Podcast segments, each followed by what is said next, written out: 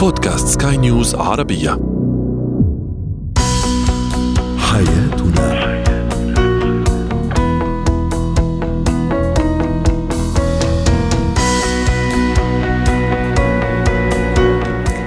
مستمعينا الكرام أهلا بكم. معنا إلى برنامج حياتنا برنامجكم اليومي الذي يعنى بشؤون الأسرة وباقي الشؤون الحياتية الأخرى والذي يمكنكم الاستماع إليه عفوا عبر منصة سكاي نيوز dot com slash podcast وباقي منصات البودكاست الأخرى. معي أنا امير نتحدث اليوم عن الزوجة العنيده كيف نتعامل معها؟ نتحدث أيضا عن الزيوت الطبيعية كيف نستفيد منها بالنسبة للطفل سواء في أكله أو أيضا في استعمالات أخرى وفي فقرة إتيكيت سنتوقف عند اتيكيت التعامل مع شخص عندما نقابله لأول مرة. هو وهي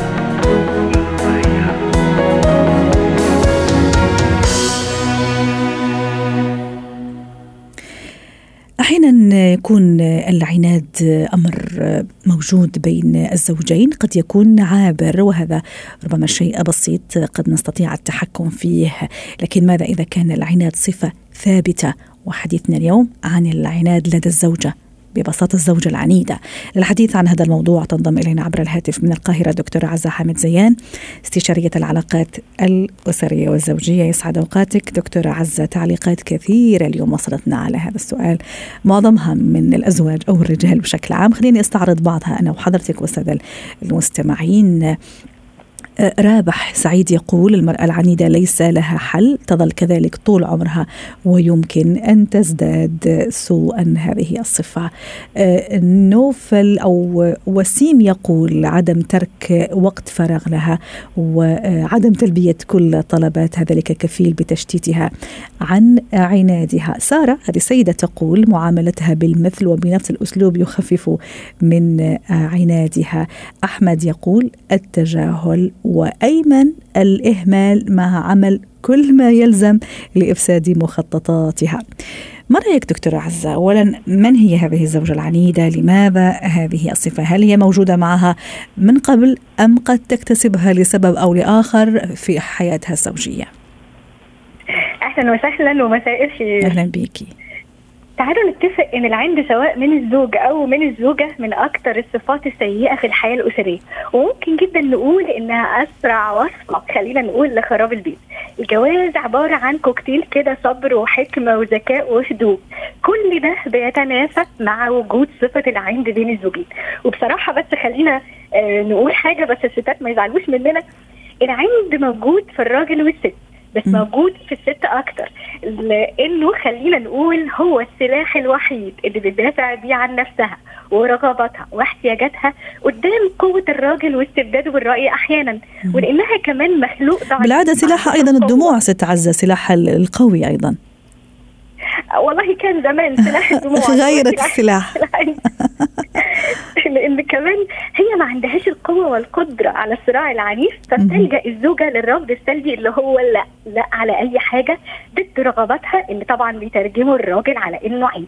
وقبل بقى ما نقول إزاي الراجل ده يتعامل مع الزوجة العنيدة وقبل ما نوصل الزوجة بالعند وندخلها كده جوه قفص الاتهام هنقول آه لعزيزي الزوج أعرف بس مراتك بتعاند معاك ليه؟ عندنا ثلاث أسباب أساسية لعند الزوجة هنقولها سريعا كده. أسباب خاصة بالتربية أسباب خاصة بالشخصية وأسباب كمان خاصة بالزوج نفسه. أسباب خاصة بالتربية يعني في مراحل آه نشأة الزوجة الأولى مع أهلها. يعني اتربت على إن رغباتها تلبى بعد عند والتمسك برأي. عندنا كمان آه زوجة تعرضت لعنف قد العند كمان بتقلد أحيانا سلوك الوالدة مع والدتها فشافت الأم المتسلطة المتحكمة فبتحاول تعيد دورة إنتاج العند مرة أخرى ولكن المرة دي مع الزوج. عندنا أسباب بقى خاصة بشخصيتها نفسها يعني عندنا الشعور بالنقص مثلا بيخليها تحاول تفرض رأيها باستمرار عشان تعيد ثقتها في نفسها وبتنتصر بقى بعد تنفيذ رأيها. غير كمان إنه الست اللي شخصيتها قوية وليها كلمة ورأي بتدافع عن وجهة نظرها اللي شايفاها صح وطبعا ده بيفسره الزوج على إنه عند كمان الست المفتقدة للذكاء الاجتماعي والعاطفي والمرونة في التعامل مع المواقف. عندنا كمان الست الأنانية عايزة احتياجاتها فقط بغض النظر إذا كانت الاحتياجات دي متوافقة مع الطرف الآخر ولا لأ. ولكن إحنا مش هننسى نصيب الراجل وإن الزوج مسؤول أحيانا عن عند زوجته. يعني لو عندنا زوج مش عارف احتياجات زوجته ولا عنده استعداد يعرف احتياجاتها ورغباتها كل ده بيدفع الزوجة للعند عشان تلبي الاحتياجات. كمان أنانية الزوج بتدفع الزوجة للعند لما تحس الزوجة إن الزوج بيدور على مصلحته الشخصية فقط بغض النظر عن مصلحتها.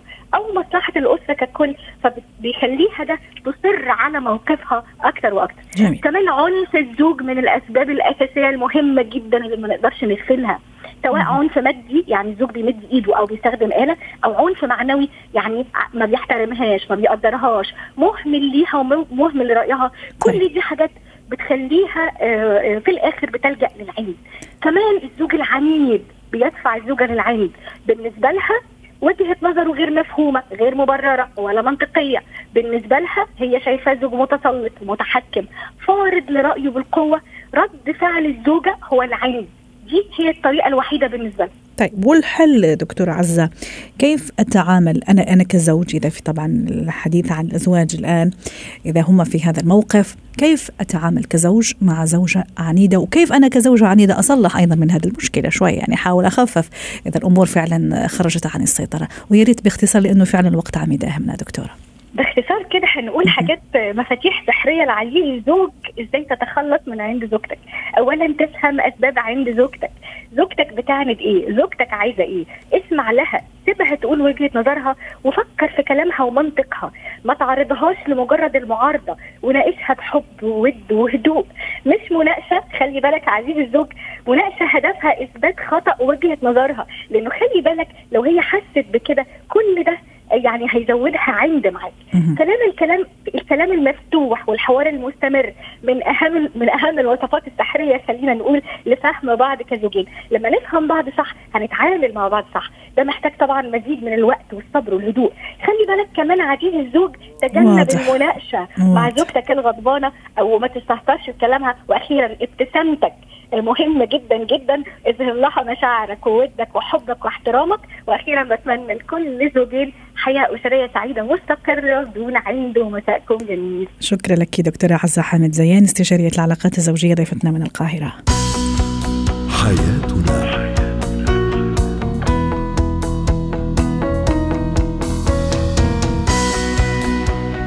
نجدد تحية لكل مستمعينا ومستمعاتنا. أنتم تستمعون لبرنامج حياتنا برنامجكم اليومي الذي يعنى بشؤون الأسرة وباقي الشؤون الحياتية الأخرى. معي أنا أمال شاب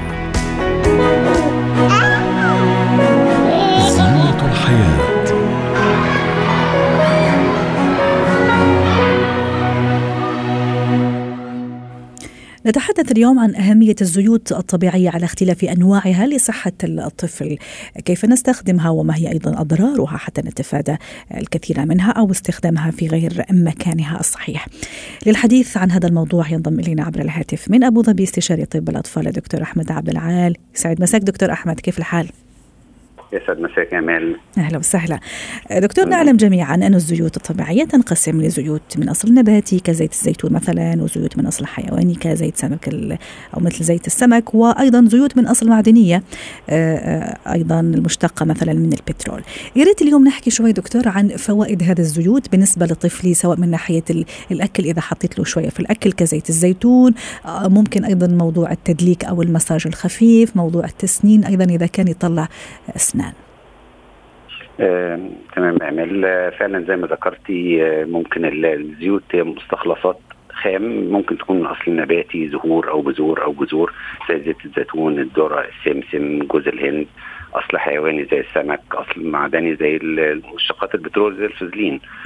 آه، اللي بتستخدم آه، في الطهي زي زيت دوار الشمس أو زيت الذره بتستخدم في في العلاج زي الم- المساج ومشاكل البشرة والجلد آه، بتستخدم في الطعام زي ما تفضلتي زيت الزيتون واسمحي لي يعني أتكلم على زيت الزيتون بصفة خاصة يا ريت لأنه خلينا نحكي آه. زيت بزيت حتى نعم الفائدة دكتور.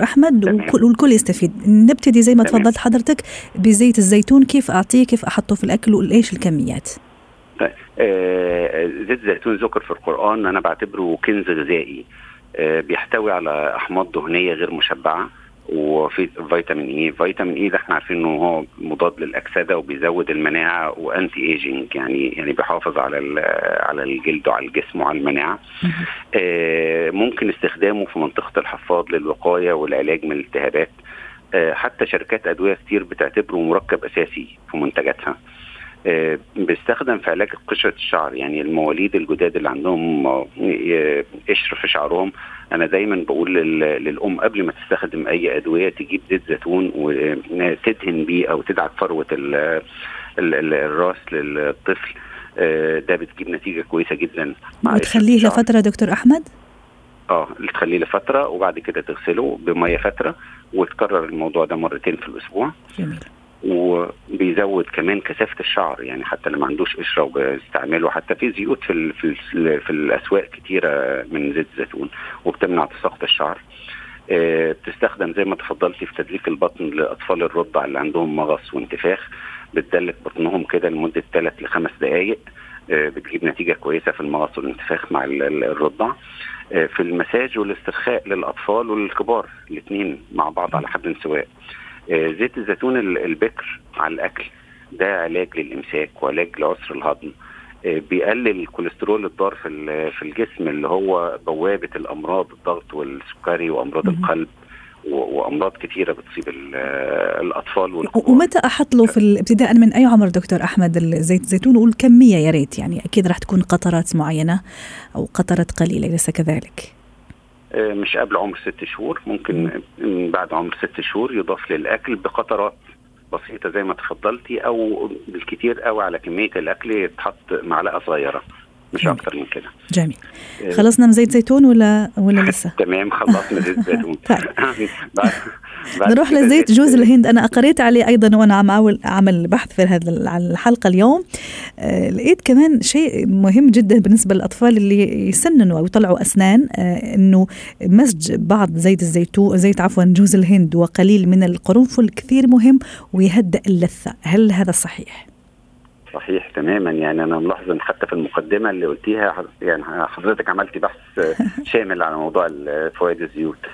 اللي فعلا التسنين بيتحط زيت جوز الهند مع قرنفل وبيدلك بيه لثة الطفل بيقلل الألم وينشط الدورة الدموية لل- للمنطقة دي ويساعد على التسنين. فهو بي- بيقلل الألم ويساعد على التسنين في نفس الوقت. آه، كمان على الأكل بيزود الطاقة وبيحسن الذاكرة. فهو جوز الهند من من الحاجات المميزة جدا في الزيوت. دكتور معلش كيف أيضا أعرف إنه هو هذا طبيعي فعلا؟ موجود في كل الأسواق مثلا. يا ريت بخبرتك تعطينا كيف أتعرف على جودته أو على إنه فعلا هذا هو اللي أستخدمه لطفلي حتى ما يكون مغشوش أو ما يكون ممكن مضاف لي أشياء مصنعة. هو طبعا دايما الزيوت البكر هي ال- ال- ال- ال- ال- ال- المادة الخام ال- الأصلية. فبنشوف التركيب طبعا على العلبة وتكون شركات موثوق بيها ومعروفة لأن في شركات كثيره ليس لها اسم وبتعمل وبتنزل حاجات آه، يعني مختلط فيها حاجات ومخففة بطرق معينة ما تفيدش ال- الأطفال. جميل. يعني بدون ما نعمل ماركتينج لأي شركة بس هو الزيوت الخام هي هي أو البكر. هي هي الأفضل يعني. طب نروح لزيت السمسم دكتور أحمد؟ آه التسنين برضو زيت السمسم آه كويس جدا في ال- في التسنين وممكن نستخدمه زي زي- زيت آه جوز الهند في في في دهان للثة بتاعت الأطفال ال- الصغيرين.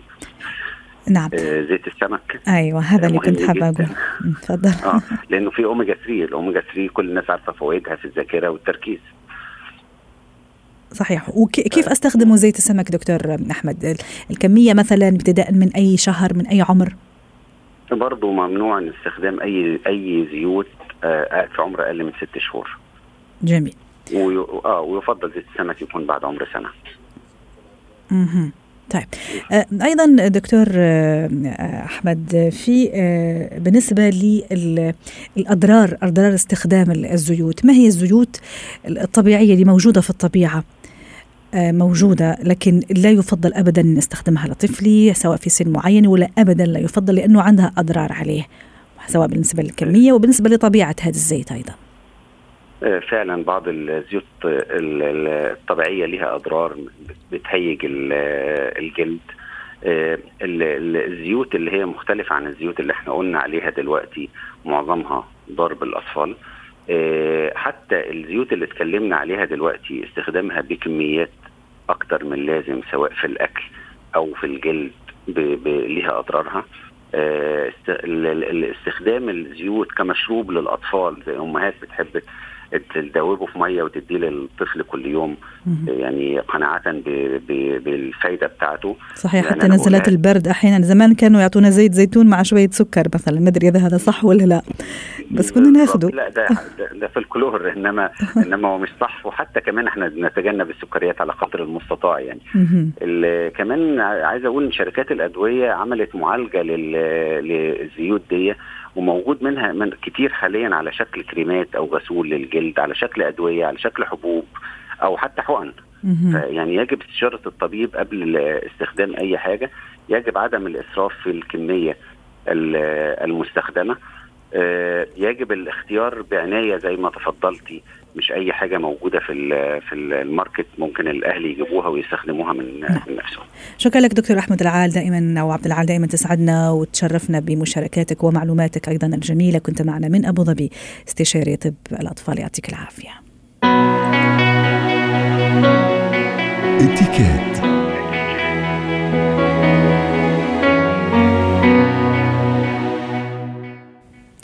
في فقرة اتيكيت نتحدث اليوم عن اتيكيت التعامل مع شخص أو تحدث مع شخص نتعرف إليه لأول مرة سواء كان رجل أو أو سيدة. للحديث عن هذا الموضوع تنضم إلينا عبر الهاتف من بيروت جورجينا إبراهيم مدربة مهارات أو خبيرة الإتيكيت ومهارة الحياة. يسعد مساكي مسادة جورجينا. أنا تعرفت على شخص سواء رجل أو أو فتاة أو سيدة لأول مرة في مناسبة معينة. لا يهم هذه المناسبة أو لست أدري إذا عندها علاقة في الإتيكيت يا ريت أيضا تنورينا. كيف أتعامل مع هذا الشخص اللي تعرفت عليه في في في, في لاول مرة؟ آه شكرا على على السؤال. آه أكيد المناسبة عندها آه عندها اذا بدك هيك علامات استفهام لازم نحبها بعين الاعتبار. إذا عم بتعرف على شخص لأول مرة يمكن بمكان العمل يمكن مقابلة عمل يمكن آه زيارة من عميل إلى آخره آه في أمور لازم انتبه لها. إذا عم بتعرف على شخص لأول مرة بمناسبه اجتماعية يمكن فرح يمكن لقاء عند أحد الأصدقاء يمكن آه ما بعرف يمكن آه مناسبة شوي آه بشعة يمكن جنازة حدا أو عزاء حدا. كمان الأمور شوي بتفرق حسب المناسبة اللي أنا فيها. ولكن أكيد في أمور بشكل عام بدها تطبق بأي مناسبة. لما عم أتعرف على شخص لأول مرة وأنا يمكن بحب إني أتعرف على هذا الشخص ابني علاقة لبعدين علاقة صداقة علاقة عمل فمنشان هيك بده يكون في آه انتباه للانطباع الأول يلي أنا بتركه عند هذا الشخص. وهذه لازم تكون من الطرفين. يعني إذا أنا عم بتعرف عليك لأول مرة شخصين لازم يكونوا عم يعملوا نوع من الانتباه إذا بدك أو المجهود ليكونوا عم يتركوا انتباه إيجابي عند عند الطرف الآخر. طيب أنا تعرفت عليك فرضا مثلا ست جورجينا في مناسبة مع أصدقاء وتعرفنا وتعرفت عليك. يعني كيف بدءا من إلقاء التحية من المواضيع اللي ممكن أنا أحكي معك فيها ثم مثلا المواضيع أو الأسئلة اللي ممكن أسمح لنفسي أسألها لك وأيضا أنت نفس الشيء. والختام مثلا حتى نودع بعض على أمل ممكن نلتقي ولا لا؟ أعطيني كل الخطوات. صح مضبوط آه لنا خلينا ناخذ هذا المثل وإن شاء الله بتصير فرصة نتعرف على بعض. نتشرف نتشرف فيكي أكيد أول شيء بدنا نتعرف على الاسم وبدنا ننتبه إنه نحفظ الاسم صح. يلي بيصير بمحلات خاصة إذا بدك هيك يعني إذا بدك الاجتماعيات اوقات بنتعرف على الشخص بس ما بننتبه لاسمه. صح. يعني حدا بيعرفنا على اسمه أو على اسمها بهيك بيمرق الاسم مرور الكرام بصير شو اسمه شو اسمه بنصير بدنا بدنا نتذكر الاسم مرة ثانية. سو كثير مهم إنه بس حدا يعرفنا على شخص ننتبه للاسم ونعيد الاسم إذا في مثلا نحن عم نسلم بالإيد أو نحن عم نطلع بهذا الشخص ونرجع نعيد الاسم لحتى نتأكد إنه نحن حفظنا الاسم. هيدي شغله شغلة ثانية إذا هذا الشخص كمان مثل بمكان اجتماع مثلا وكان قريب علي كثير مهم لما بدي أحكي مع هذا الشخص كون عم بتطلع فيه. يعني النظر بالعيون أكيد كثير مهم بدل على احترامنا للشخص يلي يلي مقابلنا. هلأ نيجي هون للمواضيع يلي نحن بدنا أو بحق لنا نحكيها أو ما نحكيها. كثير مهم ننتبه خاصة شخص ما بعرف عنه يعني ما بعرف عنه شيء ما بعرف عن شو شو مزعله ما بعرف يمكن عنده حوادث أو حادث مزعله بحياته أو بيشتغل أو ما بيشتغل أو فكثير مهم انتبه لهذه الأسئلة اللي بدي أسألها. أمور كثير جنرال عامة يعني ما فوت بالتفاصيل يعني ما يعني إذا حدا مثلا تعرف على صبية أو ست وعرفت إنه مثلا منا مجوزة. ما لي حق أسأل ليه منا مجوزة؟ أو إنه ليه بعد ما تجوزتي أو إذا اتطلقت ليه مطلقة؟ أو مثلا ليه ما عم تشتغلي؟ أو أو العمر مثلا. حقنا نسأل عن العمر. هذا هذه المشكلة كبيره خاصة للسيدات. إلا إذا عم نعبي ابلكيشن لشي وظيفة معينة أو لفيزا العمر له له بيسأل. بس إنه أنا شو رح استفيد من هالأسئلة؟ ما بنسأل عن ال... بنسأل مثلا عن شخص إذا بيشتغل بس ما بنسأل عن الراتب يعني في أمور مثلا آه مثلا نسال مزوج أو مزوجة إيه أو لا؟ إذا لا ما بنسأل ليش؟ إنه في أمور فينا نبتدي بأول سؤال بس لأنه نحن شخص ما بنعرف وما لنا حق ننتقل لثاني السؤال. إنه شو بتشتغلي؟ مثلا بعلم بالمدرسة. قديش راتبك؟ لا هذا السؤال ما فيني أسأله. أو إنه عم تاخذوا رواتبكم هالأيام كاملة مثلا بما إنه نحن هلأ بهيدي الكرايسيس اللي نحن فيها. ففي أشخاص يسمحوا لحالهم أو مثلا يعطوا نصائح يمكن مثلا هذا اللون اللي أنت مثلا لابسيه مش حلو أو يمكن شعراتك مش حلوين أو ما في أنا أكون عم بتعرف على شخص لأول مرة بعد ما بعرف عنه شيء ما بيعرف عني شيء ما بنعرف الحياة يلي عايشها حياة حلوة حياة صعبة تعذب كان مريض ما كان مريض إلى آخره. ما في اسمح لحالي أنا صير أعطي انتقادات وأعطي كمان هيك آراء لأن ما بنعرف الشخص اللي قدامنا. فشغلة كثير مهمة ننتبه للأسئلة لمواضيع الأسئلة وهي ذات المواضيع يعني بنحكيها أكثر من مرة. ما بنحكي مصاري ما بنحكي صحة ما بنحكي علاقات خاصة ما بنحكي سياسة ما بنحكي دين. وكمان نتفادى الانتقادات وإعطاء الآراء خاصة لما شخص عم يعطي رايه وبصير نحن بدنا كأنه بدنا نربيه عن أول جديد أو مثلا نعطي رأينا إنه هو رأيه غلط وأنا رأيي صح.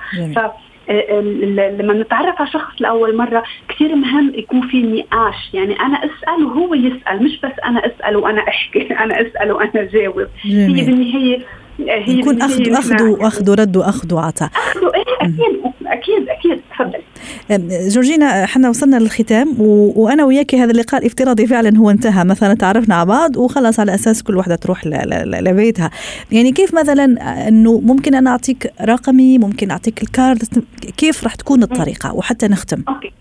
أوكي. هلا هون كله بيتعلق بقديش كان النقاش عميق يمكن هيك سألنا أسئلة كثير هيك جنرال أهلا وسهلا تعرفنا على بعض وخلص خلصت هون. ولكن إذا لقينا نقاط يعني كثير هيك في نقاط مشتركة نشتغل بذات المجال. يمكن أنا في بيعك شيء أنا بشتغل فيه أنا في أشتري من عندك. يعني لقينا شيء مشترك مش غلط. نقول خلينا لكن على اتصال. هيدا رقمي إلى آخره فيك تتواصلي معي أو يمكن هيدا ال business card يعني أنا بشوف هون أنا بقيم الحديث اللي صار إذا في مجال إنه يتكمل لبعدين لقاء ثاني عمل ثاني أو يمكن أي أمور نحن بنكون قررنا إنه نكملها لبعدين. فكله بيتعلق بقديش كان الحديث عميق وفي أمور مشتركة بين الأشخاص. أكيد ونحن حديثنا معك أكيد رح يكون متواصل ومستمر في حلقات أخرى ومواضيع أخرى. شكرا لك جورجينا إبراهيم خبيرة الاتيكيت ضيفتنا من بيروت يعطيك العافية. حياتنا